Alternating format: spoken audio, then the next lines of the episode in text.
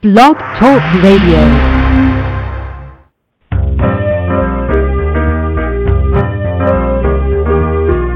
You're listening to Starseed Radio Academy, empowering Starseed to better serve the planet.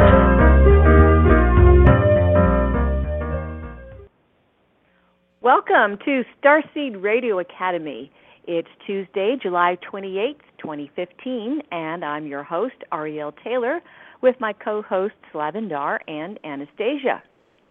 Our eighth Crystal Quest to Arkansas is October 11 through 17, and we're now gathering members of the Crystal Soul Group to participate. This group is identified by having at least one of these six star markings on your chart, either 25, 26, or 27 degrees of Capricorn, Cancer, Aquarius, Leo, Taurus, or Scorpio. If you feel the call of the crystals but aren't sure if you have the required star markings, just send an email to crystals at starseedhotline.com with your birth info. Make sure you include the date, the exact time of your birth, the place of birth, your current location, and I'll be happy to take a quick look at your charts to see if you have the markings and send you more details if you do. We have several shows in our archives entitled Crystal Quest Stories if you'd like to hear about what this has meant to other people in this soul group. We have a fascinating guest for you this evening. Hope Fitzgerald is here to tell us about the 10th dimensional energetic tool called the Infinity Wave, which was channeled to her to help transmute the pain and suffering in this dimension. Four years ago, she launched the Wave Energy Center for Conscious Evolution and is the director of curriculum and a faculty member at godself.com. As a guide for sacred travel to many sites around the world, she teaches groups to communicate with the land and others to interact with the energies in those sites, bringing great leaps of consciousness as a result. Hope is also an intuitive dowser, life coach, end of life doula, and certified neurofeedback practitioner, combining Reiki, sound, and energy healing into her work. Her website is we-infinity.com. At the top of the show, it's the Starseed News with Anastasia, bringing topics of interest to starseeds that you won't hear in the mainstream.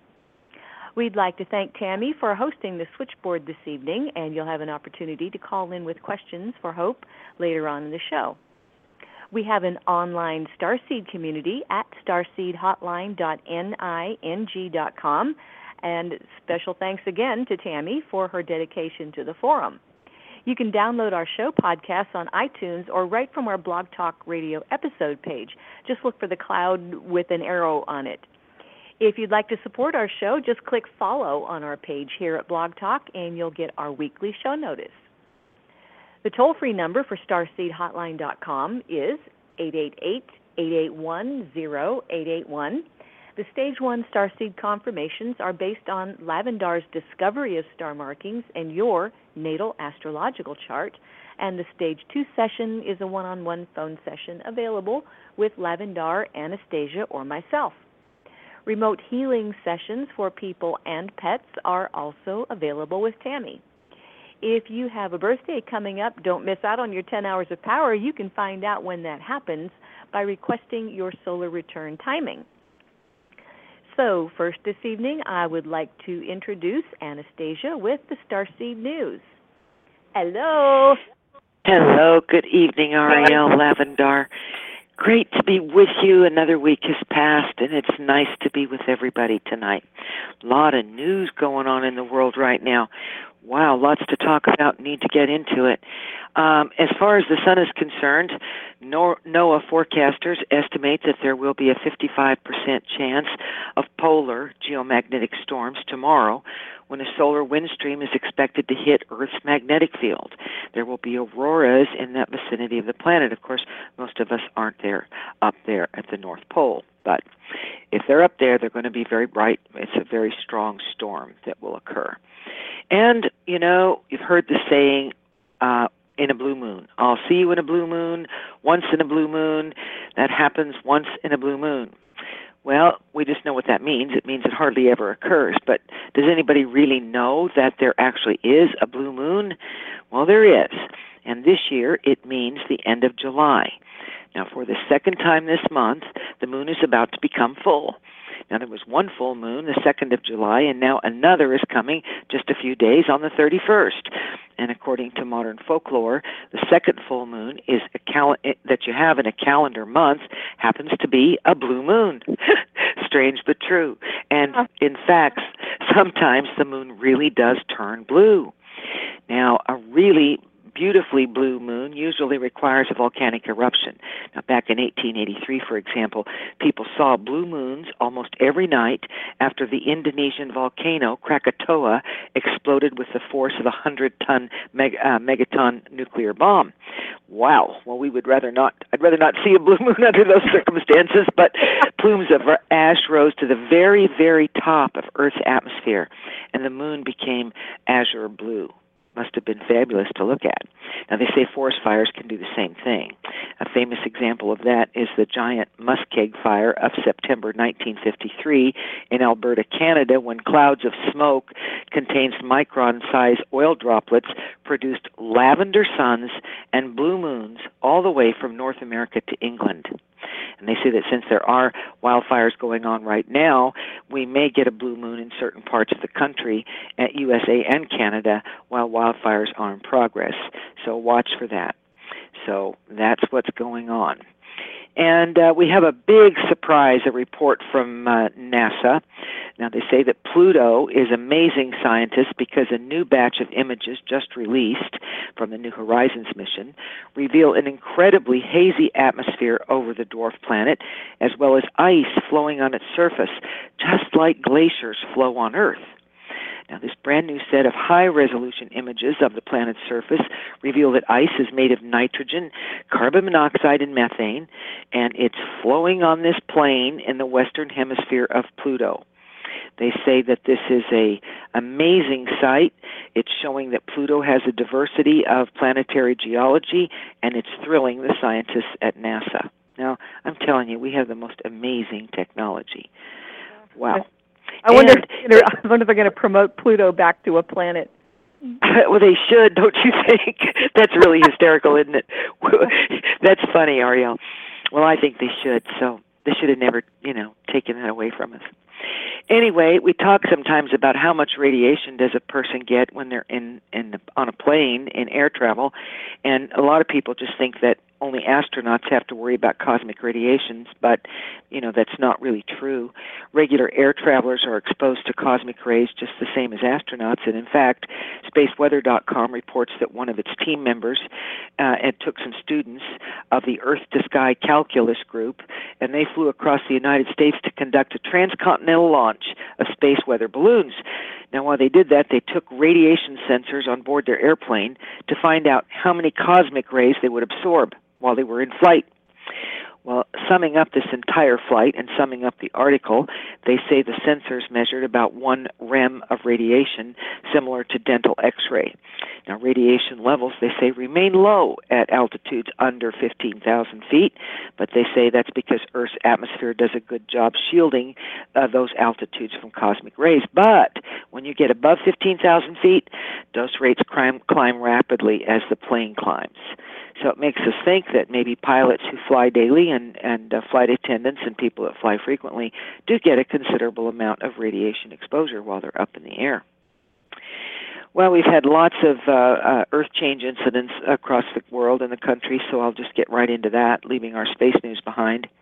Uh, beachgoers on the Treasure Coast of Florida have noticed hundreds and hundreds of black sea creatures that have washed ashore uh, last Thursday at Waveland Beach. Now, those cre- those creatures are, according to experts, called black sea hares. Now, they're not any of any threat to beachgoers. They don't sting or hurt you. Uh, they're actually a snail that doesn't have any shell. They're perfectly harmless, and they're part of the mollusk family. They say that probably cold water upwelling is pushing them closer to shore, that the cold water is causing them to not swim well, and they're getting beached. Mm.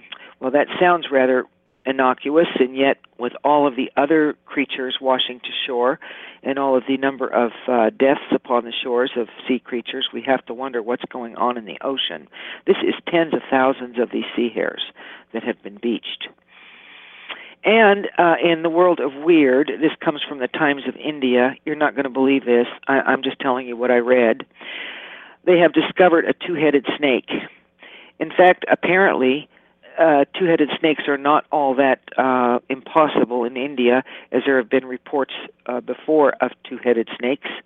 This particular snake was seized from three poachers who were selling it. They got a lot of money for it. The police arrested them, and this is how this two headed snake got documented. Wild, no pictures, mercifully, uh, that went with that article. But along the same lines, in North Carolina, there was a two headed pig that was born. A man went out to check on his pigs that were delivered last night when he found a little tiny baby pig, but the pig had four eyes, two ears, two snouts, and of course, four legs. Family said they'd never seen anything like it before, and in fact, that's no wonder. So, anyway, that's going on. We read more and more about that deformities in animals that are born. Wow. Now, in China, we are learning that they are assembling what has been hailed as the world's largest radio telescope. This is coming from their state media, but I'm just reporting it to you. It's a 500 meter 500 meter tool that will boast a dish the size of 30 football fields, overtaking Puerto Rico's Arecibo Observatory that's only 305 meters in diameter. They say it's going to take about 40 minutes to walk around the single aperture telescope, which they're calling FAST. 40 minutes to walk around the diameter of this telescope. It will be constructed deep in the mountains of one of these uh, Jinzhou provinces. you know, I can't speak Chinese, but so it is actually being built inside a valley. It is so large they are building it inside a valley. You know, that kind of reminds me of that film 2012 where they were building these big arks, these big boats inside of a valley so that when the water came through, the boats could lift. That brings that image back to mind.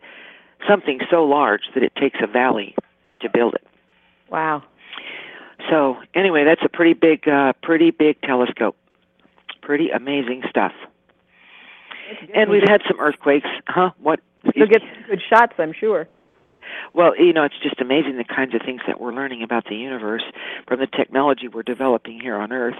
And as I often said to you before, it's you just wonder has to one one has to wonder uh, what they're telling us, not telling us that they already know. We're we're getting stuff years behind of what they are finding Right. out. Yeah. And I just know, you know, you know that as well as I do. Right. Well, anyway, we've had some earthquake activity on along the Alaska coast. There was a strong 6.9 uh, quake that hit off the coast of western Alaska. It happened near the islands of Four, Four Mountains, according to the USGS. And in Indonesia, a magnitude 6.0 um, that occurred yesterday. There's been no risk of a tsunami, but you know we have had an awful lot of activity along the Ring of Fire. In fact, we've had 10 major volcanoes uh, suddenly re- uh, erupt to life uh, very recently along that Ring of Fire. So something's going on, as well as, as I've mentioned previously on the show, uh, islands being raised from the bottom of the ocean and undersea volcanoes, uh, undersea volcanoes going off. Well, in Portugal, Comet 169P NEAT exploded over the province of Cuenca, and fragments of it have been seen from one of Spain's largest observatories all the way in Toledo. Now, shards of rock plummeted downwards at a speed of 80,000 kilometers per hour and broke up when they hit the Earth's atmosphere in a violent impact that turned them into bright balls of fire. The largest and fastest fragment impacted with the atmosphere above the south coast. They say it created a fireball brighter than the moon. Oh. And in Wendover, Utah, maybe some of you have heard about the uh, races that go on in the salt flats of Utah, the Wendover, Utah salt flats. You know, they have a small city of tents and trailers and just thousands upon thousands of vis- visitors that go there almost every August in the Utah desert to watch cars and motorcycles and anything with wheels just rocket across those gleaming white sheets of salt at speeds that actually top 400 miles per hour. It's uh, it's a famous event. They do it every year, but wet weather this year has forced the cancellation of Speedwick, Speed Week, excuse me, and has revived this little debate about whether nearby mining is depleting the Bonneville salt flats of their precious resource. Racers say that they think that mining is draining an aquifer that helps replenish the flats every year, that leaves deposits of the hard salt, which makes for a glass like surface for those race cars that are famous for breaking the world land speed records. Now, federal land managers say there's no evidence that the salt is being depleted, but racers do claim that the international racetrack used to be 13 miles long and that now they can't even come up with seven miles to race their cars. So, mm, anyway, some changes there. Yeah. And a powerful earthquake did happen in uh, Indonesia today, killed a teenage boy that fell into a river as he fished and damaged several buildings. It was 7.0. It struck in the early hours, lasted for about 4 seconds, and it caused a 160 foot crack to appear in a road. So they're not worried about tsunamis. I can't imagine why. But again, Indonesia sits on the Pacific Ring of Fire where the tectonic plates collide that cause frequent seismic and volcanic activity. And in Alaska, back to Alaska we go. Researchers, they say, may never solve the recent deaths of 18 endangered whales whose carcasses were found floating near Alaska's Kodiak Island. The samples were taken from one of the 10 fin whales, uh, and they they say that because they didn't get good testing conditions, they're not sure about the results. They say that uh, this has been going on since Memorial Day, uh, ended this early this month, early July. They think that an environmental toxin is the cause, but they're not sure. They're, they're, uh, they took other tests, which uh, results are pending. They took a tissue sample that's being tested for the possibility of radionuclides from the Fukushima nuclear disaster. They've looked at other possibilities, including sonar, underwater activities with military, and also seismic ex- explosions. They say these deaths are an unusual occurrence because they haven't heard anything uh, similar occurring among large baleen whales in the United States.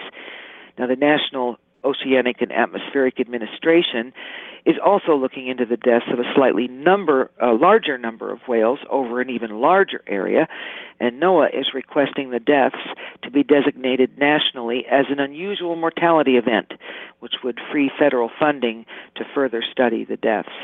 Now, along with the dead whales that have been reported, we've had dead words, dead, excuse me, dead birds, including murres and shearwaters, and others. I mean, there's just so many that are going on along the Pacific coast. So let's hope that they discover the cause of that.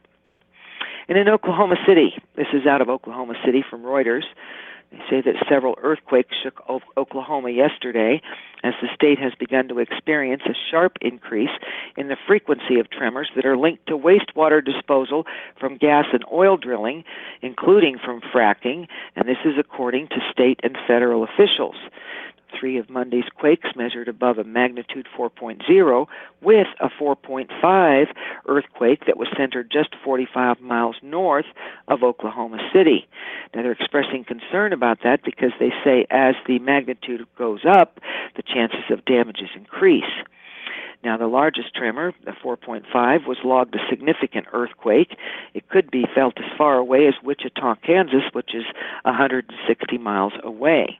There were no reports of damage, but they have noted that the rate of earthquakes in Oklahoma has increased by about 50% in two years.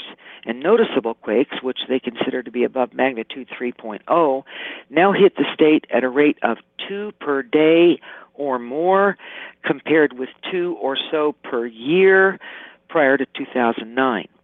And during the past seven days, Oklahoma has experienced about 40 earthquakes, according to the USGS. Oh. Now, scientists do say that the seismic activity is triggered by the injection of wastewater from booming oil and gas drilling operations that are going too deep into geological formations. Now that's just an enormous increase from wow. two per year to two per day. Somebody better get on that, huh? Well, I have to tell you, there is leprosy causing bacteria that is continuing to infect people in the southern United States, mainly in Florida, where nine people have been diagnosed with the disease so far this year. Well, everybody wants to know what what's to blame for this. And we think of leprosy as an ancient disease, but it's not. It's still um, active on the planet. Now, some experts are saying that it could be the nine banded armadillo, little armadillo critter that roams wild across much of the southeast. And people are saying, experts are saying, keep your distance from the armadillos, don't play with them, don't eat them, and don't keep them as pets. Well, while in fact the cause of the Florida cases is apparently still unknown, the armadillo theory is just that. Nobody knows. Now, researchers do uh, acknowledge that armadillos can transmit that disease to humans, but the Florida Department of Health hasn't tested the strains in the patients who've had it to see whether they match those found in armadillos. I don't know why they wouldn't have tested them, but they haven't. Now, there is successful treatment for leprosy. It began way back in the 1940s, and now they treat it with long term antibiotics. And moreover, about 95% of people are are resistant to leprosy. Most people are very resistant to it. And um, in Osaka, Japan, we have video footage that has captured 10 white circular balls floating in the sky above Osaka. Now, these globes are quick moving. They dance around in this two minute long video, and they're very similar to those that were spotted above a concert in Hyde Park in England last month. But in the London sighting, the lights that they saw hovered in the sky for just a moment before they disappeared, and the Osaka globes are hanging around a whole lot longer.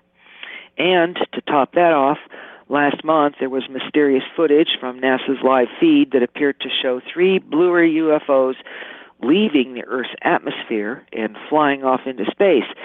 And then, of course, claims emerged that NASA had abruptly cut off the footage, which apparently is exactly what happened. And of course, many people, many of us, were convinced the government was trying to conceal the proof of alien visitors. And we have had across the planet a number of UFO sightings, so they're still ongoing, that's still happening. And I really think that the reportings of these have lessened a little bit because I will tell you, Starseed, as I've been doing the news over these number of years, it's getting harder and harder to find news. The internet is not as free and open as it used to be. Well, anyway, that's it for tonight's news, and we're going to have a wonderful show using the infinity wave. That is a wonderful thing. Yeah, I can't wait to hear all about this.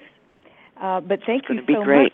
You know, I I I really appreciate the the work that you put in on the news, and a lot of people do. I get emails from a lot of people um, saying how much they appreciate Oh. that because it's things that I mean, like you said, it's it's hard to find, and and it's not going to be on network TV. But it Thank you, Ariel. You know, I give what, 10 to 15 minutes of news, and it takes many hours of research, digging to find a lot of this. And it's just because it's getting harder and harder to find. So I think it does make this particular segment of the program to be relatively important because we do need to stay informed. And there are many things that I don't bring to the forum because we don't have time. But nevertheless, thank you. It's a privilege to do it, and I appreciate that that that the uh, listeners do like that. I'm glad to be of service in this way. Thank you. Thank you so much, Anastasia. And uh, right now, we are going to turn it over to Lavendar as soon as I get your mic open. Hang on a second. Hey, Lavendar, I am going to bring Hope online here just a moment. Hello, Hope and Lavendar. You are both set and ready to go. Okay, great. Well, Hope, I am so happy that you uh, are joining us. But I, as I was reading over some of your material, I, I remembered that you had been in Findhorn back in 1976, and and back in the oh I don't know middle 80s. I got very, very involved in reading all about Findhorn. At one time, I really wanted to take a trip over there. So, but I haven't heard about Findhorn in a long, long time. So, if you would, Hope, just start off by telling us a little bit about yourself and how you wound up at Findhorn. Oh, sure, I'd be happy to. Well, um, I'm very happy to be with you ladies tonight. I am a huge fan of your show, and Anastasia, I really appreciate your news every week, and so just want to make sure I tip my hat to you all before I dive in. Um, I uh, was brought up by a very intrepid mother who was pushing all kinds of envelopes when I was very young. So I was introduced to, for instance, uh, she had me go and do uh, TM, Transcendental Meditation, when I was a teenager, and uh, there were healing circles in my home. And so, you know, I was indoctrinated a little bit into another way of looking at things. And one day I uh, just picked up a book that she had next to her desk, and it was called The Findhorn Garden, and I just started reading. And I got about halfway through it, and my mouth was hanging open. And I said, "Oh my gosh, I have to go here. Uh, this is incredible." Well, it turned out that she was going as well, my mother. So we went to Scotland uh, in 1976, and I had she traveled ahead of me. I was about a week behind, and I'll tell you something odd happened the morning that I woke up to get on the plane. I sat up in bed, and even though I'd been a meditator, I still was a very logical person. I, I'd really held on to my uh, left brain way of approaching life, and so when I sat up and my head felt like it was three feet above my body, I was just couldn't move out of the bed for a minute because I I didn't know what to do with this different feeling. Uh, eventually, I got up and I walked around, and my head just stayed three feet above my body. Of course, my physical head wasn't there, but it felt like it was. And that feeling stayed with me until the day I returned home three months later. So something was already at work. Uh, I ended up having missed connections on the trip there and so on and so forth. I was helped. Everything flowed beautifully. Finally, get to this very remote, tiny sea village uh, on the North Sea, and um, I'm driven to the classic, famous trailer park, and I can tell you that it it was as droopy as you may have read Lavendar. It it was just a little sort of like half of the spokes of a wheel, and each spoke would be a trailer moving away from the circular driveway, the semicircular driveway. And they were just trailers plunked down onto sand. All around them was sand and a little bit of seagrass here and there. Uh, a few people had planted a few marigolds, you know, kind of looking a little sad in pots and and so on. And and there's the sea across the dune, and there's a, a tiny bay uh, on the other side of the road. It's a very narrow spit of sand that goes into the sea there.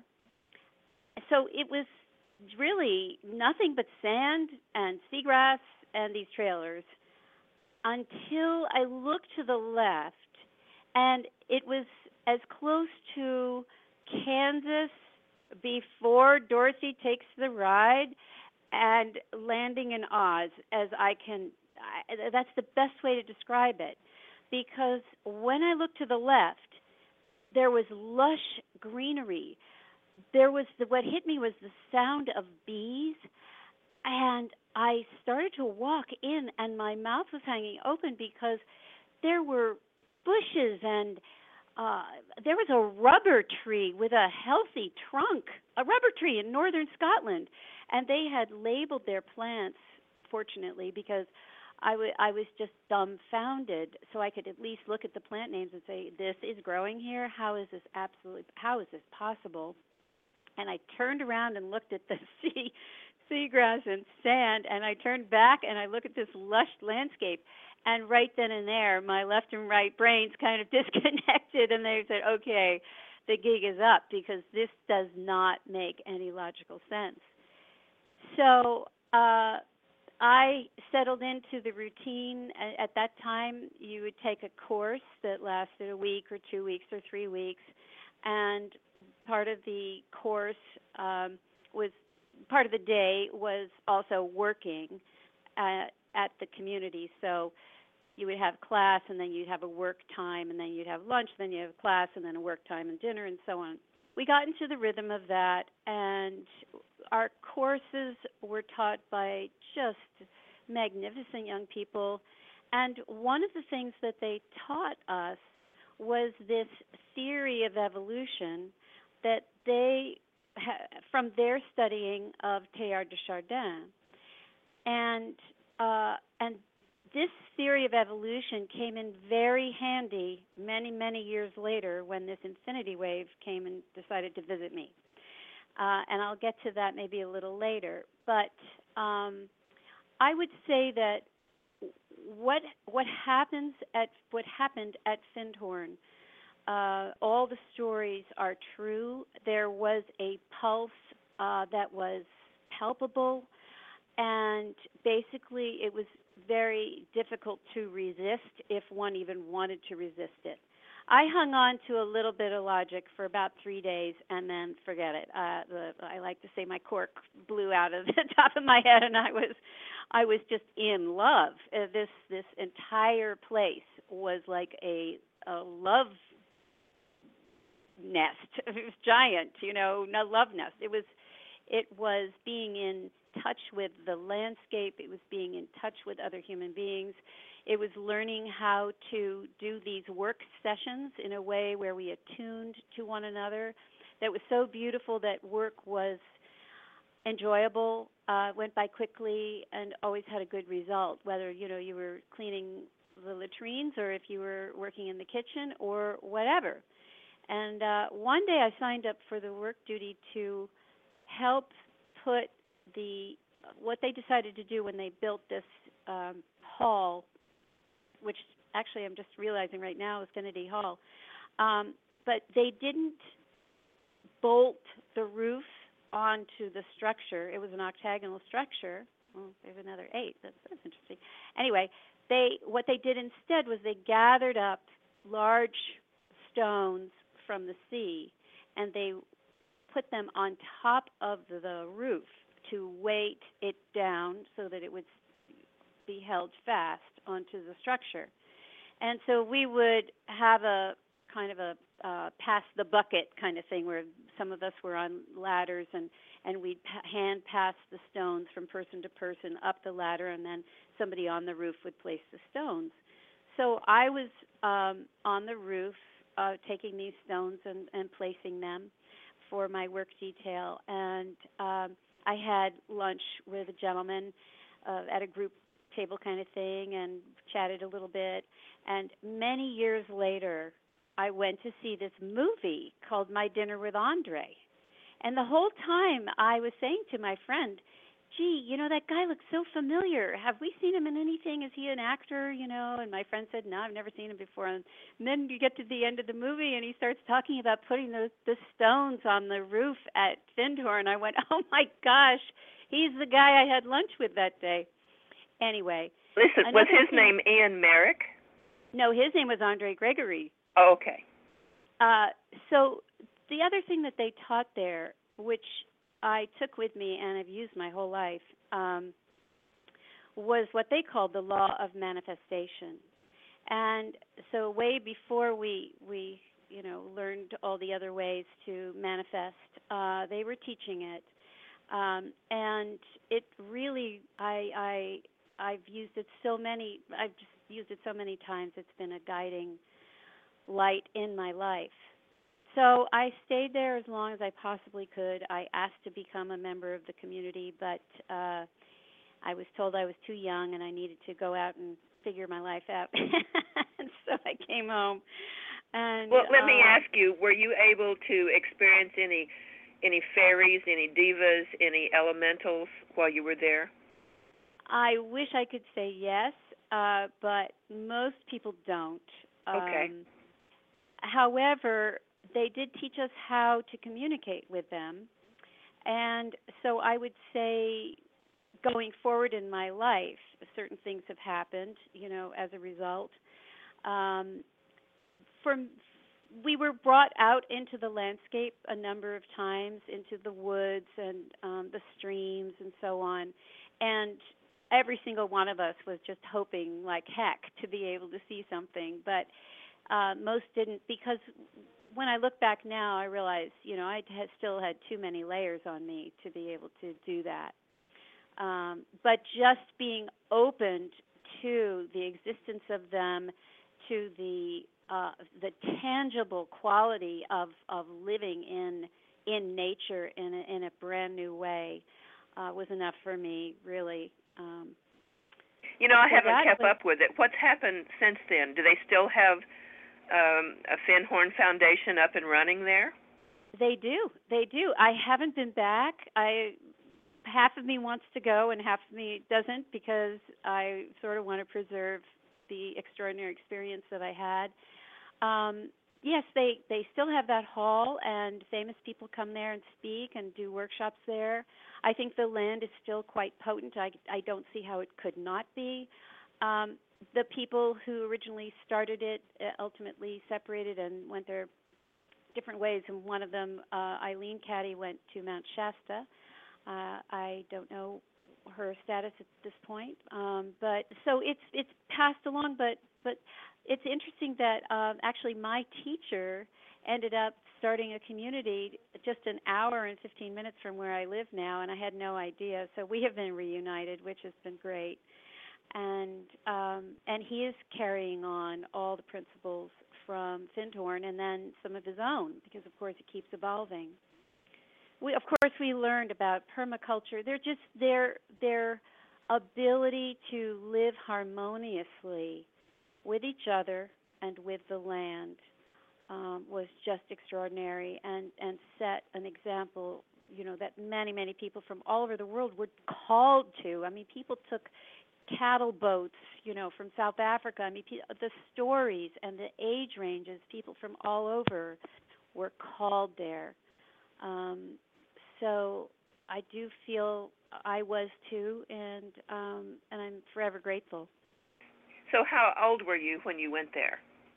i was 21 21. Okay, but Yeah. you got a really good foundation for what's happening for you now. So let's talk about what you're doing now. Now I see that you take groups to um, different places around the planet. Tell us a little bit about where you go and and and the things that happen on your on your trips. Well, it might be uh, better if I start with the infinity wave because that's All a big let's start part. there. All right. That's a big part of how how we do the land work. Okay. Um, so the so since the one thing I learned from Findhorn is when I came home and I was bubbling over with my mind altering experience there, and this is in 1976, as we said, so people's eyes would sort of glaze over and I'd get a raised eyebrow, and I realized that very quickly I was going to have to zip my mouth up about this because there was just no receptivity at that time in most circles. So I just stayed very quiet on my spiritual journey. Uh, I I learned different healing techniques. I I kept studying. I kept reading. I kept I took workshops, etc. All through those years, um, really hungering for understanding my path, um, understanding uh, or wishing for a direct contact of some sort so that I could be more effective in my spiritual walkabout on this planet. And uh and I just did that very privately. And then in 2010 I had a very challenging year, uh very difficult circumstances over the course of 9 months. Um really left me completely devoid of energy in all categories mentally, physically, emotionally, and spiritually. And fortunately, I was able to go to a workshop, a sound workshop, actually back to back sound workshops in the Pacific Northwest with Tom Kenyon. Did that in the end of October, beginning of November. The reason I mention that is because I knew on some level that I needed a reboot. I, I needed an energy refill for sure, but I needed more than that. I, I really wanted to what I what I call wipe my inner bowl clean. I wanted to erase all the stories, uh, all the Mishigas from my whole life, and um, and start over. And when you go into an experience like he offers with that kind of mindset, um, things can happen, and they did. And by the end of the two weeks, I was uh, feeling delightfully empty, and also I had come to full circle with the events of the year and many other events where I had come to not only a sense of forgiveness for what had happened, but a gratitude for the lessons that it had taught me. And I said to Spirit, I am so blissfully grateful for this understanding. I am now a willing vessel. Do with me what you will. I made that commitment right there at the very last practice on the very last day. And I came home and I was so delightfully empty. I mean, you could have called me any name and I would have responded. I, it was just fantastic. Um, empty in a in a good way. Empty meaning, you know, detached from all the old stories that maybe would hamper one. And uh and then on the third day, I all of a sudden started to receive these a series of visions. I didn't know what was happening. All of a sudden, I saw uh, in my mind's eye a giant tsunami-like wave, and I say tsunami-like because it didn't feel threatening, but it was huge, hundreds of feet high, and actually quite beautiful. And it was um, it there there was a byline with this beautiful blue wave, and it said there is a, an energetic push. There is a wave coming, and it is a push of evolution. And if you choose to swim or surf with it, you will do much better. If you stand and resist it, it will be quite difficult. Now, I wasn't going around talking about evolution. Let me tell you, that was not a, not a word that came up very often at that point. So I went, okay. And the next thing that happened was that I saw a cross section of this wave. So imagine a huge curling wave that looks like the letter C, you know, going into that tube, like look where the surfers go. And the byline with this was as the water pulls away from the shore to deepen into the seabed, to gain its energy to create that crested wave, so you should leave everything on the shore, everything you know, leave it there, and go to the earth, go to the wisdom of the earth and those who know her wisdom and that's the only thing to gather as you mix it with this new energy that's coming in. And then the the curling, cresting wave, instead of just falling down into the water, it became a standing figure eight made of flowing water. And there was no byline with that, but it hung out about two feet in front of my third eye for a couple of days. Now I'm I wasn't uh, used to having that sort of thing happen. I mean, I've had a lot of experiences over the years, but these visions and having something stay there, uh, you know, was was definitely a change. So I'm a dowser, so I sat down with my dowsing rods and and started asking questions because clearly something wanted to get my attention. And through dowsing, I came to understand that this this image uh, called itself the infinity wave, that this is a gift to us to help us evolve more quickly, more easily, uh, even more gently. And it was the key to dealing with this evolutionary push that we were all going to be experiencing. So then I was told that I needed to create workshops and I needed to do one a month for nine months starting in January 2011. And they would be series of three, so January, February, March, and then a new series etc. And I said, "Well, I really don't want to do that." and they said, "Tough beans," you know. Basically. Yeah, I know said, that one. you, you know that one, right? I knew you would. And I, they said, you know, you raised your hand.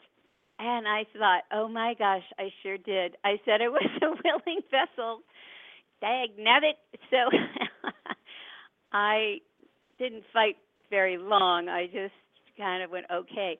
But I wasn't, pre- I didn't feel I was prepared to be a leader of spiritual things because I still felt I'm still learning and you know I'm I also was terrified even though I've been a director and a teacher of other things um standing up and and teaching about spirituality was very frightening and I figured out why later but at the time uh it was an unreasonable quaking in my boots.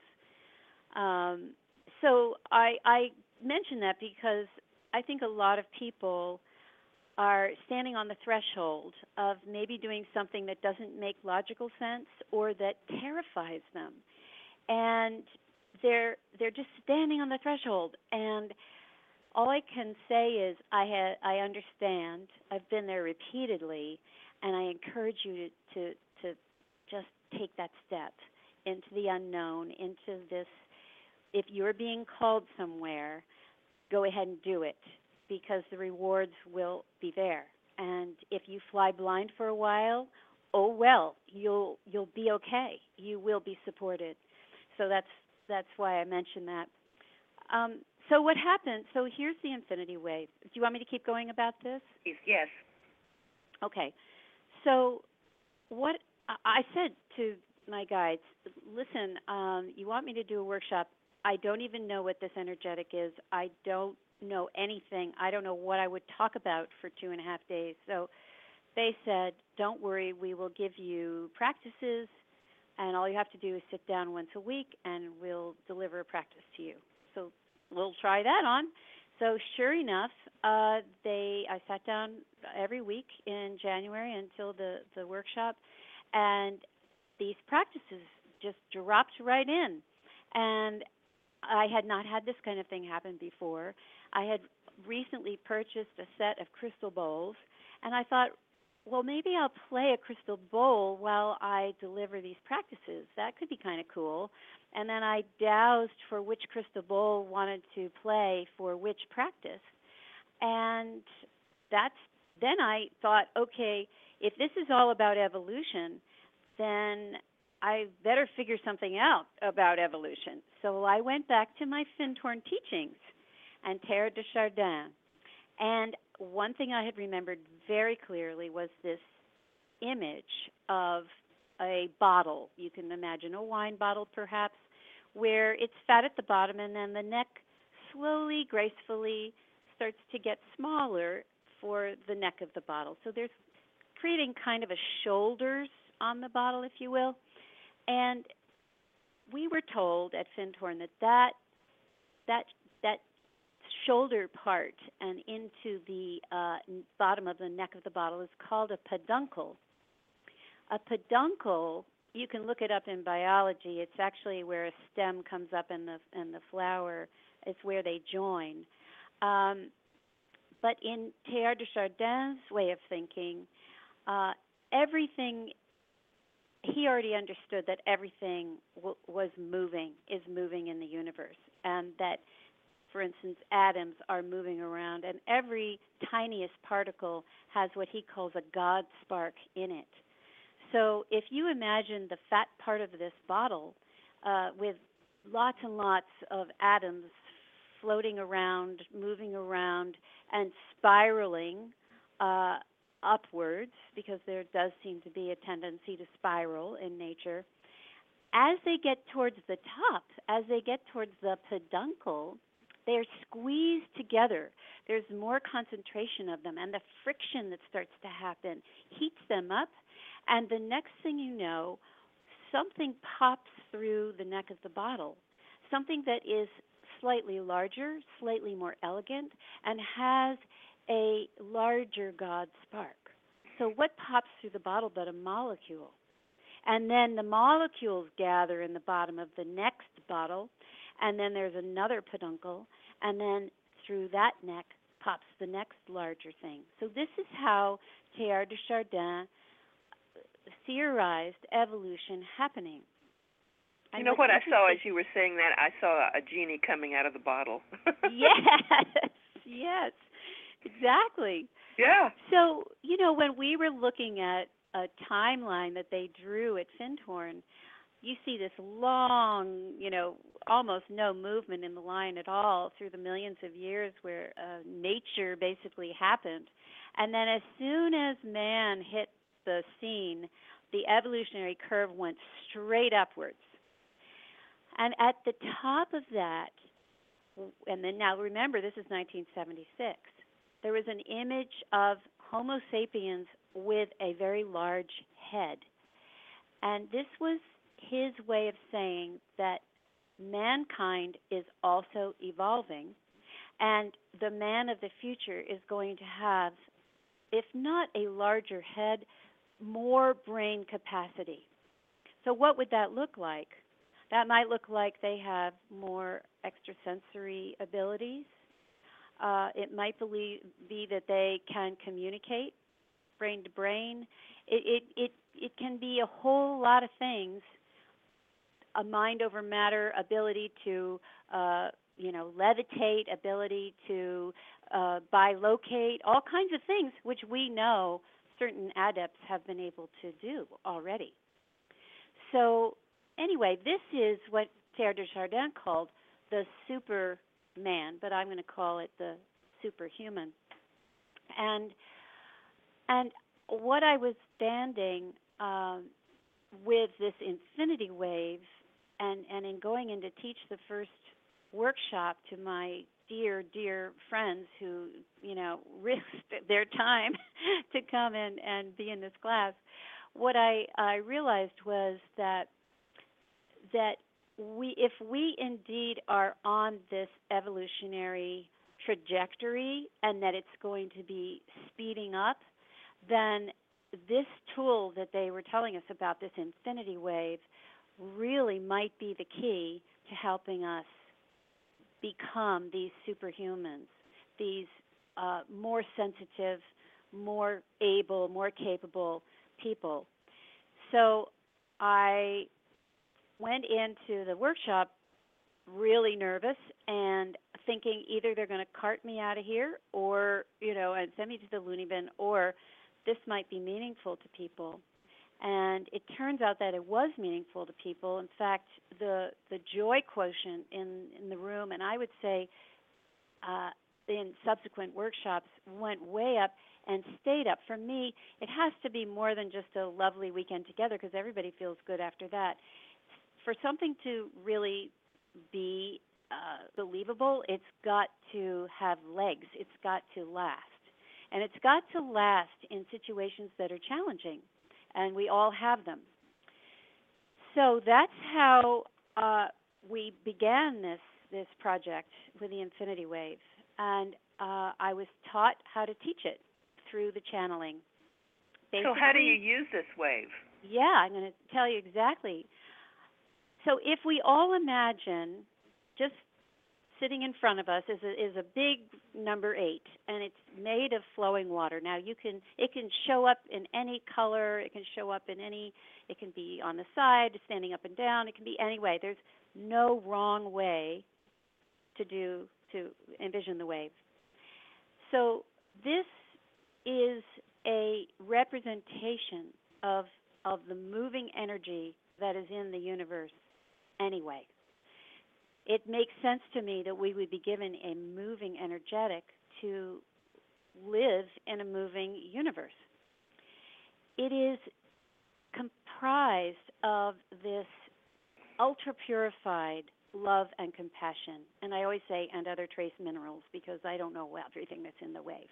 But these, this is a 10th dimensional level of love and compassion, which is really almost more than most humans can conceive. But when we invite that figure eight made of flowing water if we invite the idea of that into our bodies, we can all do that right now. We can pull it right in. It can either it can stretch across our heart centers. It can sit in our torso from the neck down down to, you know, the sternum, the not the sternum, the sacrum. And just imagine that this water this watery flow is happening in the body. Now, most people, when they start to work with that imagery, start to feel themselves calming down. Some people get a big rush of energy, but most people start to settle in. They start to calm.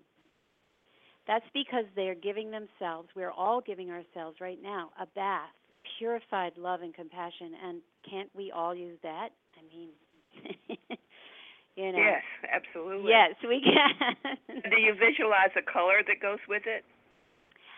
Uh, again, it you anything that comes to mind. It is a living energetic. So we're used to thinking, okay, I'm going to paste this on this, and it needs to be this way. This is a living energetic, which means that it will show up to you and dance with you in the way that is particular to you. So yours may be orange right now, and tomorrow it might be yellow. It might be in a different orientation. It might be a different size. It there is no limit to the way it can show up, and uh, and the the way it might look. You can stretch this infinity wave down into the core of the earth and up as far as you want to go up and out into the universe. And it is it is the ultimate fluid device. It's a tool. So i don't know if you if you can feel any sense of calming or flow in your body right now but i promise you that some point you will. I have had people in the in the workshop say to me, "Well, I'm not good at imagery. I don't really get it." And uh and I say, "Just just wait." And sure enough, within a few days, it when least expected, all of a sudden it pops in. And now those people are able to imagine all kinds of things and see colors and feel things they never felt before. Um, it's really a way to remove resistance to remove blockages, among a lot of other things. It's got it, it delivers a, a long list of, of things. But don't you think it, activates your natural state of what of who you are and how you came to the planet to do evolutionary work? I would say yes, and I would say and it also elevates it. Because what we get with the wave is first and foremost that, which is so important, Lavendar, so important that we just align with who we are anyway. And then it allows us, it helps us to have that direct contact with spirit, with source, whatever you want to call it, and with our higher guidance, whatever, um, and with the earth. So here's here's one of the pieces of, of learning that the wave has taught me over time. The if we if we look at the number eight, we of course see geometry that is very um, common. We we we've seen it everywhere, and we know that it exists in nature. And if you twist it, it looks like the DNA strand. I mean, it just it's it's all over the place. This geometry, and we also know that it is thought uh, thought to be a perfect example of what as above, so below might look like. Now, I had always thought as above, so below meant as in heaven, so on earth. On earth. So if we were going to take the wave, we would let the bottom loop of it sit on the surface of the earth, and the rest of it would go above our heads. But what I've been taught through the wave is it's not that. The bottom half of the figure eight is the earth. At the above is the heavens, the the cosmos, the universe, whatever you again you want to call it. The below is the earth itself, the spirituality, and they are equal.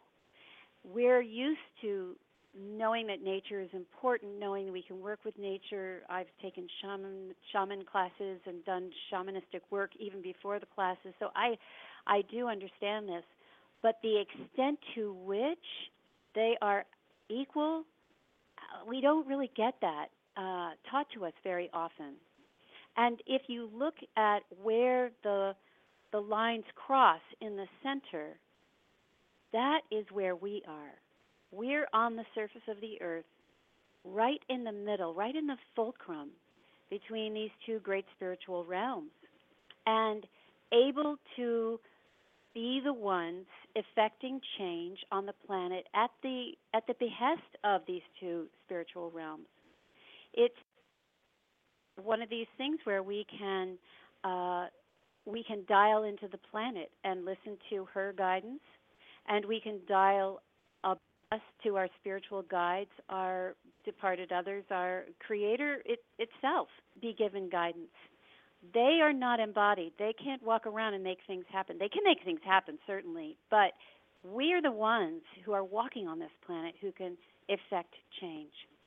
So I believe that this is our birthright and that this is ultimately our responsibility to take this sacred positioning um, both seriously and with a sense of joy and lightness. I love this statement that you made. Evolution is not a solo journey. I love that. it's so true. It's so true. I mean, when we're moving, some of the practices, for instance, the early practices that came in, uh, I mean, of course, it was all a surprise to me. I never knew what to expect. So, one of the early ones was to help us experience being free from gravity. And another one that swiftly followed was becoming free from time. Now, later on, I kind of put it together. Oh, if you want us to be experiencing life beyond 3D, then we're going to have to figure out how to be free from gravity and time because that's what basically binds us here. Right. Right? So yeah. the first I I, I want to say they were the first two or three practices being out of gravity and out of time. Now we're free to travel. Where are we going to travel and what are we going to do next? So these are some of the follow up practices. Um, because the whole goal is to ultimately live multidimensionally. I, I believe that's the goal. And and what do I mean by that? Well, it it is a blessing that we chose to be here, especially at this time. And it's an exciting time. It's a it's a scary time as well. It's a challenging time for sure, but it's a crucial time. And so we chose to come in here. And so what the heck are we doing here anyway? Um, we are here to evolve and help this process along, help this process evolve together and I fully believe in the hundredth monkey theory that you know if enough of us are are on this path with this focus and intention, not that we know exactly what it's going to look like, but at least we are bringing in, anchoring in love, anchoring in compassion, anchoring in the higher qualities that we know are possible. Uh, then we are we are going to tip the balances. But back to multidimension. So the idea is to be in this dimension and to soak up all the wonderful density that is here because look, we get to experience our senses uh, which are fantastic, you know, just the colors of the world around us, sounds, the sights, the, the, the tastes. And we're also allowed, though, to experience more than that, more freedom so that we know we don't have to stay sort of down on this lower range only. We have the ability to stay in a higher mindset as we experience 3D. And this is something that the wave has been very, very helpful for. Uh, if if people want to go down the rabbit hole and and really go through a transformation, the wave can do it. But let's just go back to daily life because you and I are having this conversation, and you have a wave going, and you and I have a wave going in me, and now I'm going to connect up our waves. I'm going to from the center of my heart, I'm going to run a wave loop to your heart. And now we're going to be connecting up in this 10th dimensional frequency. Now, when people do this, when they connect up this way, the conversation, not that ours wouldn't be anything but wonderful, but the conversation goes up a notch or two or three. And I can give you a great example of this um, that happened at the end of 2011. By then, I was pretty sold on this wave as being something that was a thing. and I, you know, it took me a while to to really buy in 100%.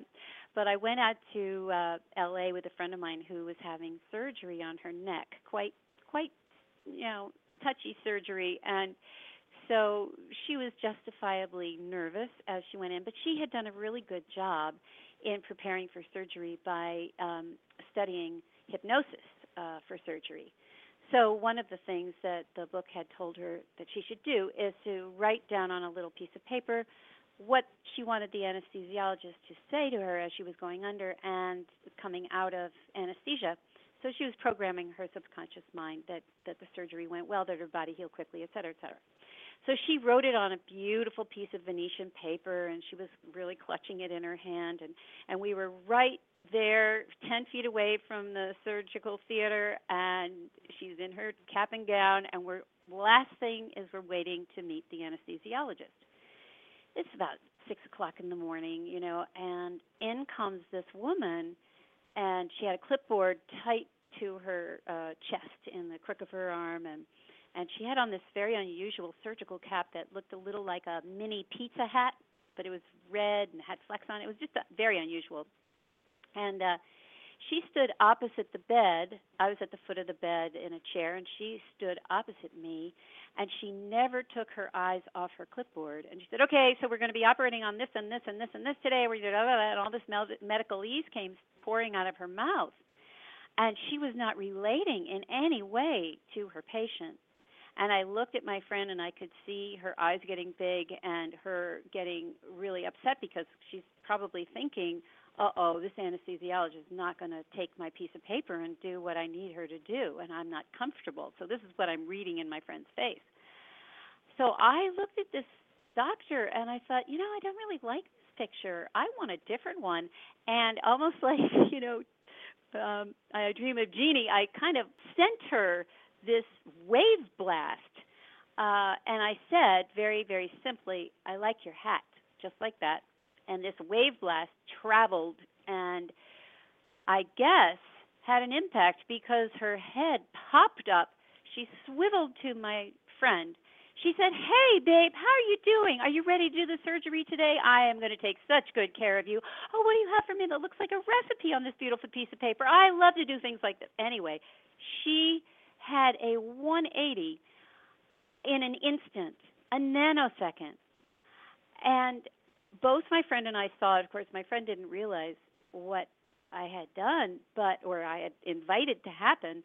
And um, we talked about it later because it was so stunning. There was no nothing else to cause that reaction. And she never looked at me so it wasn't like she even heard me say i like your hat. She never addressed that. She went so what i believe happened there is that she got hit with in a beautiful way with a huge burst of love and compassion and it jolted her into her highest self in I love that and uh, there are many, many, many other stories, but that's probably the most dramatic way of communicating that you can use the wave with somebody in the checkout line uh, if you're going into a legal process or you're working with your family or whatever. Just everyday smoothing out of life's ups and downs and helping yourself to stay in that calm and peaceful place while you navigate. That that's just the everyday wave and anybody can do it and anybody can teach it in a few minutes really even less. And that's the the beauty of the simplicity of it. Um, and uh, I can tell you that it works. You can just play with it. You don't have to even believe it in the beginning. Just just go and play with it and see what happens. Well, I have used that infinity wave uh, sideways uh, in a, in a uh, physical where I, I I sway my body in a figure eight. You know what I'm talking about? Yes, yes, I do. And I do that a lot with. um we do that with our questers when we go to Hot Springs, Arkansas. I I, I use that quite a bit. Yeah. That, and that always feels so good, doesn't it? does. I, I love the figure eight. In fact, on eight eight eighty eight, I had a group of women down in Aruba, and buried them in the sand, and they all came up together at once, hearing uh, you know chariots of fire on their on their headsets, and it was a a marvelous time. And they and they started doing the figure eights out there on the beach, and it was. oh, I love it. That's great. on eight eight eighty eight, it really it it took off and it flew. It flew. Fantastic. Yeah. I wanted to ask you, um, how does this wave work with the quantum field? Well, the quantum field, you know, what we what we've been taught about it is that everything affects everything, and uh, even observing something affects that thing, the outcome of it, or the behavior of that thing. So when we apply the way, I think the wave was built to work with the quantum field, to work with that idea. How is it that uh, you and I can connect like this with this technology? And I'm assuming that we are connecting that way. We are both feeling uh, in this conversation, deeply in this conversation, partly because of the infinity wave. That's the quantum field. We can affect really reality shifting as a result of using a technology like this. I have no, I gave the example of this doctor, and there are many other do, uh, uh, examples where outcomes have been changed as a result of applying the wave to it. Because people, places, and things respond to love and compassion and in high doses. Now, do you have a book written about this? Well, I am writing a book about this. Okay, and good. I'm I'm hoping to get it done very quickly. you got to tell your Findhorn story at the beginning because it's important. Okay. I will. Yeah, absolutely. It it it, it I, I I love that you started out to go there with nature because it gave you the the the the basis and the foundation for what you're doing now. Oh, it's so true. I mean, I, I, you know, when you look back, when we all look back on our lives and we see how the breadcrumbs were dropped and how it created a path for us. Uh, at the time, of course, we have no idea uh, what we're doing or why necessarily, or maybe we think we have an idea, but we don't have the bigger picture. And um, I look at that that trip as just as you say, really informing my life so deeply uh, going forward many, many years later. I'm very grateful for it. You know, one time when I was down in Yucatan and I was on my way to Coba, the um, pyramid, some bees came and they formed figure eights over my head as I was walking. Oh my goodness. They were in, they were in they were bunched up in figure in a big figure eight uh, above my head as I was walking to the pyramid, and and the guide and the people that were with me, um, they took pictures of it. yeah, it was. Oh wow, that what a beautiful. It's been with me for for some time, I think. It's just well, eights are always. Um, yes. Um, when I play horses, I like to play the eights. and do you when win? I um, go to different places, and and I see a lot of eights sh- showing up either in my you know uh, my money or license plates or you know, they're everywhere. They're just everywhere. They are, and and you know it's the the the figure eight, as I said, has been with us forever. Um, but what's interesting now, and I think there there are people who have written me over the years, oh, I'm an eight person, you know, or their email will have a whole bunch of eights in it, and um, there are people out there who are certainly clued into this particular number and this particular geometry. But here's something that's kind of interesting. Um, so in uh, spring of 2012, I just come back from a trip in England following it was a pilgrimage of sorts, and I was, uh, you know, woke up at five in the morning because I was on a different time change, and happened to look on my Facebook page, and right on the top of it, uh, and if I'd gotten up any later, I would have missed this. Right on the top was an image that to me looked like two purple bubbles, one on top of the other, with a little like little white line in the middle. So it looked like a purple bubbly eight with a line coming through the middle. And perhaps you've seen this photograph. I clicked on the photograph to find out more about it because, of course, when we see an eight, we want to know more, right? So Mhm. it turns out it's a picture that NASA had taken in November 2010, the same month the infinity wave came in. And Wow. it was the first time that NASA had been able to pierce the hazy cloud that obscured the galactic center from their cameras. And when they were able to pierce it, this is what they saw. So then I clicked into the interview because this picture was from CNN. Into the interview, and a gentleman turns out I found out later lives about an hour from me, uh, who was the foremost expert, was explaining that this was a gamma ray blast from the galactic center that had perhaps emanated 50,000 light years before.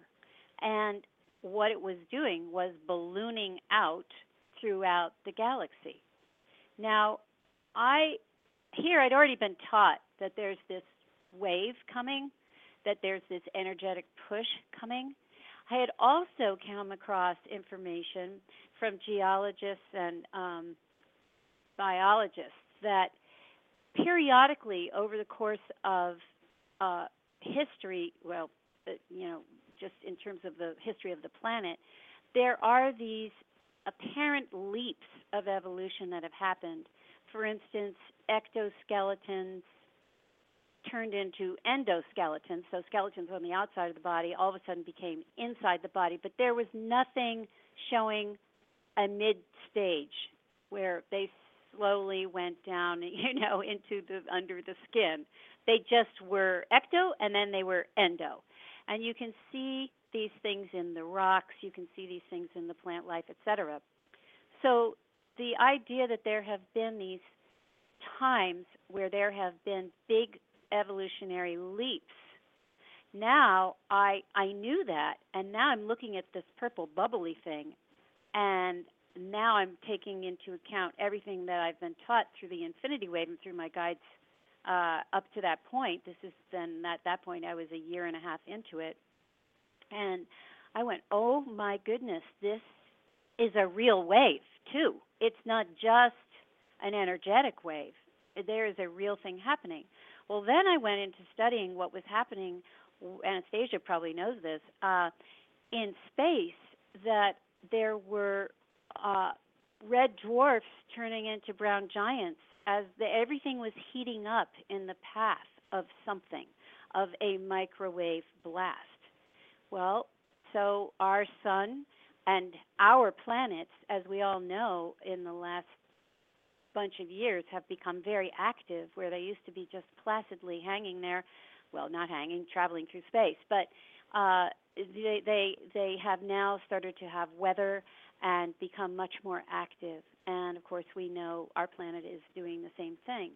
So i'm not a scientist but i am putting a few things together into a hypothesis that we are indeed in a kind of evolutionary push that has happened previously on the planet because these blasts, this expert said, happen every 50,000 to a million years, something like that.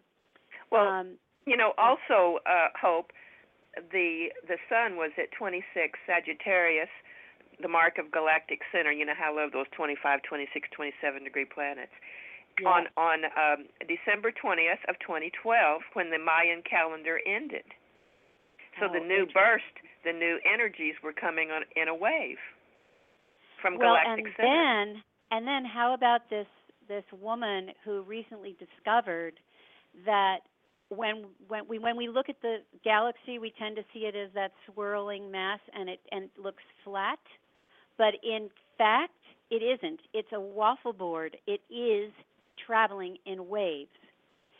And here's the other thing I'll say, back to the eight, and also to this this phenomenon of the waves in 2011, when I started doing these workshops, I knew very well that if I'm getting something like this and this is a real thing, then a lot of other people are getting it too. So I started to look in stores, you know, in crystal shops and cooperative stores, things like that, for the figure eight, uh, uh, the infinity sign in packaging, and it was nowhere to be found. I looked high and low. January 2012 boom, it's spray painted on a sidewalk I'm walking on. Somebody hands me a cappuccino and they've made the figure eight in the foam and they have no idea who I am. It's not like they did it because they knew I was into it. And all of a sudden the infinity sign is showing up and today it is the number one tattoo for women. Now, wow. that phenomenon began, right?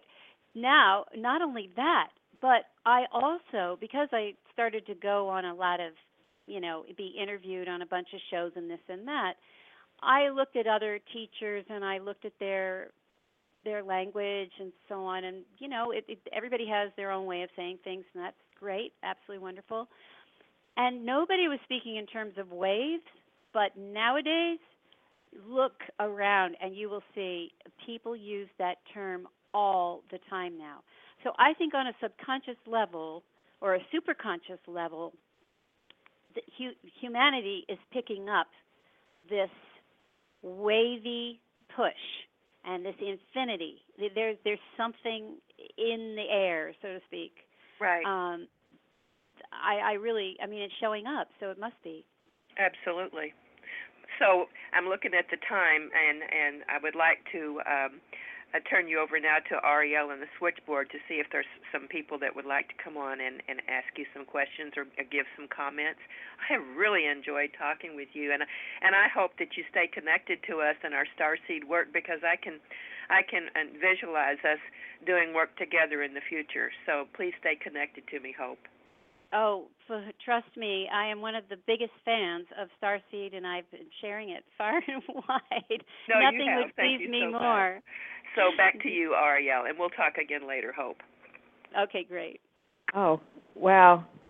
Yeah, I'm I'm just amazed at, at all the, the, the synchronicity and, and, and correlations um, between the work that you do and and the work that we do and there are a lot of people, as you said, that that are receiving it. They may use different terminology, but um I, I kind of smiled when it just dawned on me. It's like, yeah, well, look at our our toll free number for the website. Um, announced it at the beginning of the show. It's like eight eight one, I mean eight eight eight eight eight one zero eight eight one, and the and the and the ones and the eights cancel out as a nine, so it's all eights. So There you go. I just was like, okay, yeah, it is everywhere. Um, at this time, um, if you would like, if you're listening and you would like to um, talk to Hope or ask a question, um, if you're on the computer listening, you will need to call in. Uh, the number to call is 917-889-8292, and then press 1 so that we know that you want to come on the air. If you're already on the switchboard, all you have to do is press 1, and um, you can talk to Hope. So, um, you know, after when I was out, I was working on the on the on the show announcement and getting everything done um, over the weekend. I was like, your name was so familiar, and I remember that um, that I did your charts, and I, I did a reading for you some time ago, and uh, yes, you did. and, and so it's like, oh wow, you you just never know um, who's going to find their way to this site. And um, while you were talking to Lavendar, uh, I confess I went back and refreshed my memory on your chart, and it's like, oh my gosh, your chart is so much in line with who you are and what you do, or say you are so much in line with your natural state. So, um, and I commend you for that. Well, And can uh, Lavendar, tell you in, little, oh, sorry. I would say Lavendar, in case you um, hadn't seen her chart, um, Hope was born on March 20th, which is a very significant day, with Athena at the mark of galactic center. So, um, probably very few people know what that means, but I'm I'm telling you, Lavendar, it's like okay, yeah, that's just perfect, absolutely perfect. So, um, is there anything else that you would like to chat about while we are waiting for people to uh, call in? And I remind you um, again, um, we have we have a few minutes to uh, dedicate to phone calls and all that. But um, if you have a question, uh, get on the phone and uh, and let us know that you do because we'll run out of time if you don't. So, anything else you would like to chat about? Um, you know, I'd love to talk a little bit about uh, models of change, you know, and and the old ones versus the new ones. And again, this helps to elucidate why the wave is watery. Um, it's both metaphoric and it's also literal. So, an old model of change would be what we experience mostly in 3D. Um, 3D is set up uh, as a landscape of duality, right? We've had yes and no. I, I often think of it as a big grassy playing field, but instead of goalposts, we have just a, a like a big rod in the ground on one end and a big rod in the in the ground on the other end and one represents yes and one represents no. And living in 3D, we are pretty much in a struggled conversation between those two goalposts. We are we are back and forth in this duality, and we are mistaken in thinking that that's the only way to go. But but that's what we've been given, and that's what we're shown every single day whenever we tune into the news, the regular news. That is, um, uh, that's it. Just seems to be more and more a, uh, a dualistic world, and and that struggle between them. So when we're moving into uh, the next world, whatever that's going to be, we can be pretty sure that it's not going to only operate in this dualistic way. So what I like to say is we take a gigantic infinity wave and we turn it on its side and we wrap one loop around one of those posts in the field and the other loop around the other post and now we run the water going between the fence these posts and that brings up not yes and no it brings up yes and yes and and just saying yes and in your mind sets up a completely different framework for how to experience any given situation. Uh, it, it's all of a sudden like uh, more free. It's more curious. It's more open, and uh, this is more where we're going in in the future. When we put that watery figure eight made of love and compassion over these dualistic fence posts, it not only creates yes and, but it raises the vibration because 10D is vibrating pretty darn fast. So it raises the 3D vibration up and off of the fence posts. When we are freed up off of those posts, now we have access kinds of information, guidance from our guidance team, um, guidance from Creator, guidance from Ascended Masters, guidance from the planet and animals, uh, and the weather. We are all of a sudden hyper aware. And that's why I believe the infinity wave is just, if we just try that alone, to be in a yes and frame of mind and to invite the wave into any situation, we suddenly have access to another way of existing in the very same situation. So I'm going to give a little. I can, if I can keep talking, I can give a little example of this. Oh, yeah, please Um, do. We um, we don't have any callers yet, and please, I invite you to call um, and talk to Hope, but you'll need to press 1 um, on the keypad if you've already dialed in so that we know you want to come on the other, other air. Otherwise, we think you're just listening. So um, continue. I'm fascinated. So uh, I had at one point, um, you know, I was living in in the house with two teenagers, and Lord knows that there is an opportunity there for some strife, right? and uh, so one night I was having a heated conversation with one of my children and I removed myself from the room because I could feel myself wanting to be volcanic and uh decided that I should uh take a chill. Anyway, I went into my room, sat on my bed and I was experiencing my body in a complete knot. Especially I get it in my in my stomach and my belly. It was just tight as a drum and I wasn't breathing well, you know. Uh and I was sitting there, and all of a sudden I felt like you know with the with a V8, I kind of knocked my head. and was like, "Hope, use the wave, please." oh yeah, the wave. So I immediately put the wave, and the flow of water can be as fast or as gentle as you wish. So I put it right in my belly on full tilt boogie. It was a rushing river, let me tell you. And instantaneously, my body started to relax. It started to melt.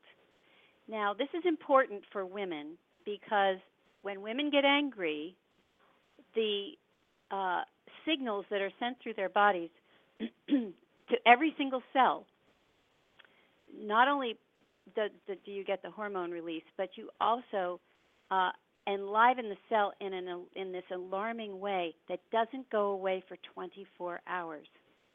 So a lot of times, if we've ever gotten steaming mad, we usually feel depleted, you know, for about a day. We feel whatever, knocked out. So I was putting the wave in my belly, and I could feel myself instantly relaxing and melting. And as that was happening, I wasn't trying to make this happening on the wave in my belly. My mind started to open up. I started to review, again, wasn't trying to do this, but my mind just gently started to review the conversation. And I started to see where I had said things that may have veered the conversation into a less than positive direction. And I could see my part in it. And the next thing was uh, delivered to my mind was, well, you know, if you just said this or that, that would probably help to restore the relationship and put things back on even track. And then I started to chuckle at the absurdity of the conversation. And when I opened my eyes, I had no idea how much time had passed. It was about three and a half minutes. And I hadn't tried to do it. My reality had completely shifted in such a small amount of time and my body was relaxed. I know I didn't have any more stress hormones running through it. Uh, and I and I I went upstairs to my child's room and I said the things that had come to me and everything smoothed out and everything was fine. And I had learned blown away by how quickly my reality absolutely changed. So this is a very simple but very powerful technique for informing uh, our physical selves, our emotional selves, our mental selves, and opening the channel to our spiritual communication. Because I didn't scratch my head and say, gee, I wonder what I did wrong in that conversation. It just opened because I was in a wave state. So the new models of change are going to be this.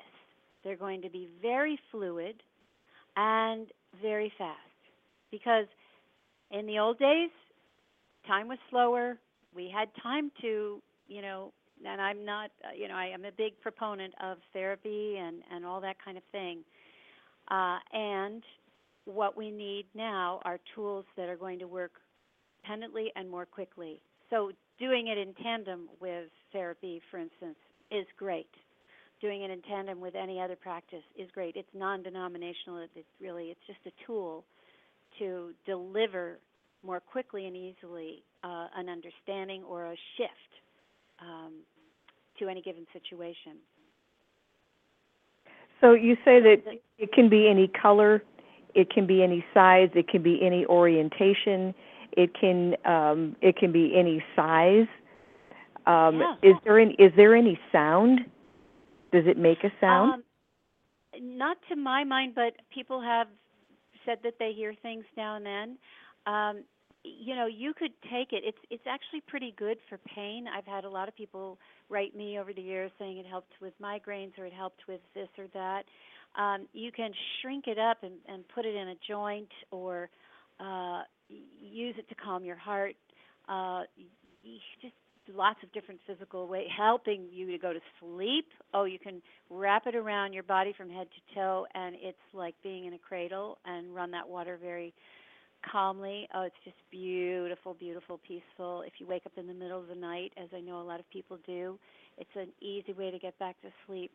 Um, and again, because it's alive, it doesn't require, there's no, it will show up the way it's supposed to show up in any given situation. Sometimes it teaches me how it wants to be used. For instance, sometimes people write me or call me and say, "Could you send me a wave? I'm going in for surgery, or I'm going to do this, or I'm doing that today."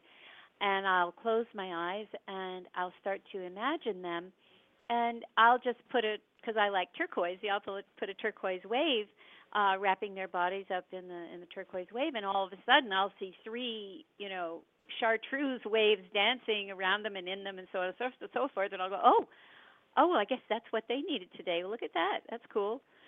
I don't have a um, I don't have jurisdiction over the wave. I invite it in. I pretty much live in the energetic of it now without trying, but um, the wave is so adaptable, malleable, and that's where we're going in the future. We're going towards freedom. We're going towards more, uh, uh, less attachment to even old belief systems. You know, oh yeah, yeah. right? Less. We need a lot of that. yes, we do. And, do. and moving into the Um, future, and sometimes it's even attachment to things that worked for us in the past. You know? You know, well, like you said, that- I mean, things have things have changed since 2012, and there's a different dynamic. There is a different um, uh, frequency, and uh, things are going faster. And uh, we've actually got a, a caller here that's waiting to talk to you. So, um, and it it's uh, uh, I think it's a great question. So we're going to bring Elaine on in just a second, Elaine. Let me get your mic open. Hello, sweetie. Uh, You have a question for Hope? Yes, I was wondering if she ever uses sound, humming, um, toning when she's thinking of the wave. Great question. Yes, I do. Um, I use crystal bowls when I, you know, when I initially delivered the practices, and ever since then, when I am doing a workshop, I use crystal bowls to deliver the practices. I believe that the sound is hugely important to the delivery of the tool. So, uh, if you are sitting there toning and doing the infinity wave, the sound, and because of course we know sound is a wave, um, they will blend beautifully, and and I highly encourage people to do that. In fact, uh, listen to if you're if you're not going to tone yourself or hum yourself, listen to crystal bowls or something like that that are moving in a wave form.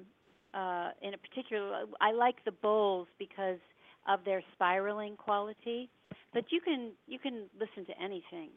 I I, I believe sound is is just one of the most important components of, of our lives in the future, currently and in the future. That's a great question. Is there a particular um, note on the crystal balls that you use, one that's root chakra or crown chakra? Does it depend on what you're doing? Yes, it's funny. Uh, I don't do the choosing. I do the choosing through dowsing. I allow the dowsing to do the choosing. Um, the bowls, I consider them uh, to have a consciousness, and interestingly, they know which one should play for which practice, and for which, but for the particular group that I'm with as well. I used to have a weekly meditation group for a number of years uh, here at my home, and we would spend some time catching up with one another and talking and so on. And only after we had had our little powwow did I go and dowse for which bowl wanted to play, because the it, the bowls knew what sound the group needed to hear based on what the topics were of the day. Um, so I trust them implicitly, and uh, that's that's how it's done. Thank you. You're welcome. Okay, thanks so much for calling in, Elaine. Good to hear from you. Bye bye. Thanks, Ariel. Um, we, when you were talking about that, Hope, um, I, I don't know if this is even possible because I don't really work with crystal bowls a whole lot. Um, but what if you had two crystal bowls and you did the you did the figure eight around one bowl and then back around the other one? Does, would that work? That would be an interesting experiment, Ariel. I'm going to have to try that. um, usually, what happens is the sound. I'll tell you what happens for me. Okay, uh, when I go into meditation with the bowl, I become one with the bowl. I this is something again that I learned at Findhorn. Before you do any task, as I explained, you do an attunement. And that means first you stand with your work team and you hold hands and you attune to one another. But then when you go in to pick up your knife to chop the carrots, let's say, you attune with your instrument and you take a second and you you have you're holding it in your hand and you acknowledge that there are molecules and atoms in that instrument that are not unlike yours, and that in a sense you are one. And once you do that, the work goes super easily and uh, quickly.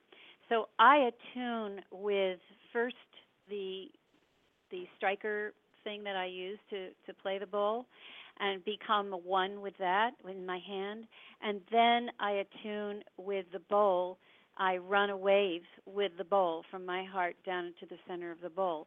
So now the bowl is infused with the infinity wave. So anything that comes out of the bowl in terms of sound is infinity wave sound. Basically, it's it's it's married, and uh, people report all kinds of things in a group where they have a shared experience. Uh, I have to believe that that's partly because the wave is being delivered uniformly in a in a spiraling you, know circular pattern uh, throughout the room so that lots of people can pick up on the same thing. I play the bowl as I deepen into the the meditation. Uh, the bowl continues to come alive more and more, and actually really take on a life of its own. I'm just I'm just circling my arm, it's the bowl singing really on its own. So it's a process um, of unity with the bowl for me. Now, if I was going to play from one bowl to the other, I don't know how that would be, but I am so willing to try. I think it's a great idea. Uh, it, I was just it was just an, a mental um, image that I had while you were talking to Elaine, and Yeah. um, and I wanted to also ask when when you invite the wave, is is the water running um, kind of like on on a on a how can I say it? Is the water spiraling within the figure eight as it travels, you know, up and back down and back around, or is it more like like like on a racetrack with you know with the cars going kind of on a on a on a single plane? But or does because I, I just got this this um, I'm, I'm trying to to really absorb this. It, it, would the water in the figure eight be spiraling as it moves through the two halves? It is any way. It's a yes and yes and it. Okay, I got it. way. Okay. Okay. And, yes. And yeah. If you can't really do it wrong. Th- that's it. I really want to encourage everybody to to just understand you can't do it wrong. You can't. Uh, all you have to do is picture an eight made of flowing water, and anything else that comes to you is gravy. And you just play with it. Let it show itself to you. See how it feels to run a spiraling watery figure eight. I love that. Uh, and and just have a ball. The ways of imagining and using the wave are infinite. And so uh, That's not a pun either, is it? no, it really isn't. Um, yeah, uh, I just I love it. Be, you know, because it's however you you summon it and use it and picture it. It's I mean the the really the key factor is that this is a, a wave of ultimate love and compassion. And however you dress it up doesn't matter as long as you've got that one basic thing, right?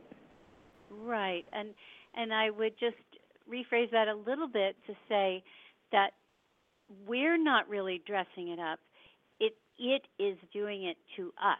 So we get to it's dancing with us. We get to observe it. Okay. Uh, okay. So Mhm. you might start out like I did. Oh, I'm going to put a turquoise wave around so and so. But then I leave. I it's like an open canvas. I leave room for it to be something else, uh, to show me how it wants to scene that day for that particular person. And you know what? If I wave to them an hour later, they might be pink. There might be four of them. There might be one. You know, it it's it's it's always changing, and and it's always appropriate. So, you know, this walking into walking out of 3D requires a great deal of faith and trust. And and even just trusting that something like this that's you know, if we're going to go at it from a rational side, we go, this is what are you talking about? This is crazy. but uh and and uh any any steps into a different world require faith and trust to not just rely on that left brain, to rely on a landscape that you can't even see yet, to know that it is there. I can tell you it's there. I, I've been living this multidimensional life for a few years now, and and it, it it's possible. And I'm not saying yay me. Every single person can do this. I'm just trying to let everybody know that you you don't have to be you know eh, you don't have to have special stars even. You know everybody can do this and that's what we're being called to. Uh, that's that's the big ticket that we came in here to grab. So it's exciting and this is a tool to use in a variety of ways to try to cross that bridge to to move yourself out of 3D a little bit at a time, perhaps, into this other way of living, this other way of experiencing life. And I can say, I mean, I always yearned to go from believing to knowing. I have books and books and books on my shelf that I read, and you know, and I didn't realize that I was on, I wasn't a knower. I I didn't realize it at the time. I didn't realize until I took my step off the diving board into free fall that that's how you get to knowing. There is a leap of faith. There is that thing you do, and um, and the wave will help you to do it. It it brings comfort. It brings clarity. Believe it or not, it brings uh, courage. And uh, now here's something interesting you know, to your point, like how how we might dress it up. One thing you can do is you could invite in another quality or two or three into the wave. For instance, if you're wrestling with a scary situation or this kind of leap of faith, you could say, "Okay, I'm going to invite the wave into my body. I'm going to let my body calm down. And I'm going to invite the the essence of courage to join with the love and compassion. And I'm going to allow that to just work its way through my body and through all my bodies my mental, my emotional, my spiritual bodies so that I will become infused with courage. And when I hold that in my body, I mean, you can almost feel like just doing it right now, I can feel myself just getting more solid in my ability to do something, you know, a little bit scary. Um, you know, we we're taught that we have this goal of enlightenment. You know, if we just get to enlightenment, my experience is that there is no such thing as a an endpoint called enlightenment. It is a series of enlightenments that we go through, and each time we have a shattering, a kind of shattering of a belief system that can be challenging to let go of, but it happens, and then all of a sudden we're in a new world. We've crossed the threshold. We have reached a certain level of enlightenment. We have a new knowing. Oh my gosh. And then we move through that, we work with that for a while, and then there's another one, another layer. That's why the peeling the onion is so perfect. And each time there's a shattering, and each time we have, we reach a level of enlightenment, which never ever ends, even after we leave this mortal coil. We are still evolving through series of enlightenments.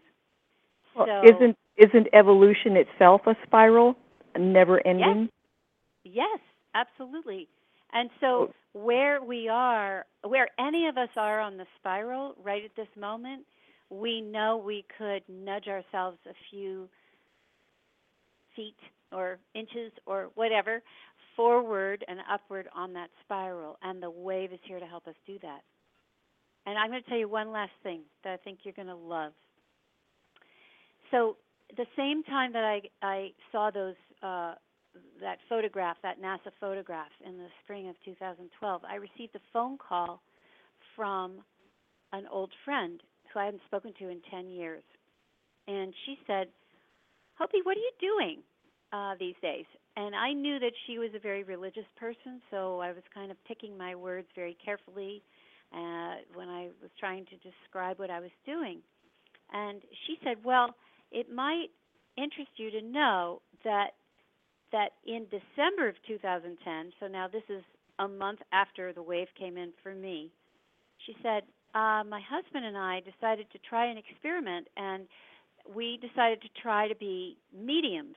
And we got Jonathan Edwards' uh, you know CD set, and it turns out that I'm a medium. And she said, and we've written four books. Oh my gosh! I know. They had interviewed scientists, physicists, historians, spiritual people uh, world leaders, uh, whatever, not world, but country leaders, through our through humanity's time, uh, about what heaven was like, uh, about what their thoughts were now about uh, their lives then, and and what life is like now. These books are fantastic, and I I said, wow, I she said, yeah. I mean, you know, we talked to Buddha and we talked to Winston Churchill and we talked, you know, and everybody in between. And so I quickly, you know, uh, went and read the books. But the thing that I'm, the reason I bring this up is because she said.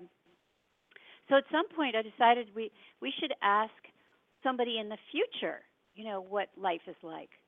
So we we called in what we call Future Man, and we talked to him about a bunch of things and and then we asked him well what do you what is your religion or what what prayer what do you what do you worship? What's that like for you? And all he sent back was the number 8 she said do you know what that means oh my gosh i said i said okay now I have to tell you what I'm doing.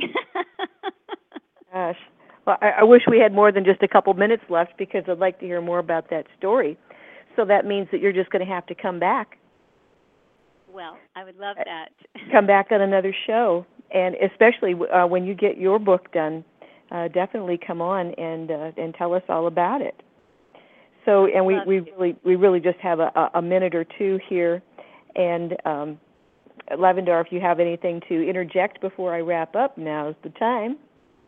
No, I, I don't have anything. I'm just thrilled that she came on the show, and I'm thrilled with the with all of the um, number eight uh, information that we've had tonight. It's thrilling for me. Thank you so much, Oh. Hope, for for sharing that with us. Oh, it's my pleasure and my honor. Thank you. Well, once again, your website is we w e dash infinity dot com, and um, you're you're also a faculty member at godself.com. and uh, we encourage you to uh, check out. Uh, you said you- you've also got a Facebook page. Yes. It's called uh, Wave Energy Evolution. Okay, great. Well, everyone, take a look at Hope's um, websites and Facebook page, and do put this into practice because I can I can just see and how it's uh, developing for you, and and you're tr- you're truly right that anybody can do this and you can't do it wrong. So that's wonderful news. oh, we thank you so much for spending some time with us and our audience, and we look Oh, forward to having you you. back on the show. Thank you so much, so much, and I, and thank you again for all of your work because it's it's really inspiring and it's it's taught me a lot. Well, it's our pleasure and privilege. So thank you very much. Hope Fitzgerald. Well, from all of us here at Starseed Radio Academy, we thank you for listening, and um, we will be back next week. And until then, remember to do something nice for the planet, Mother Earth. Good night, everybody.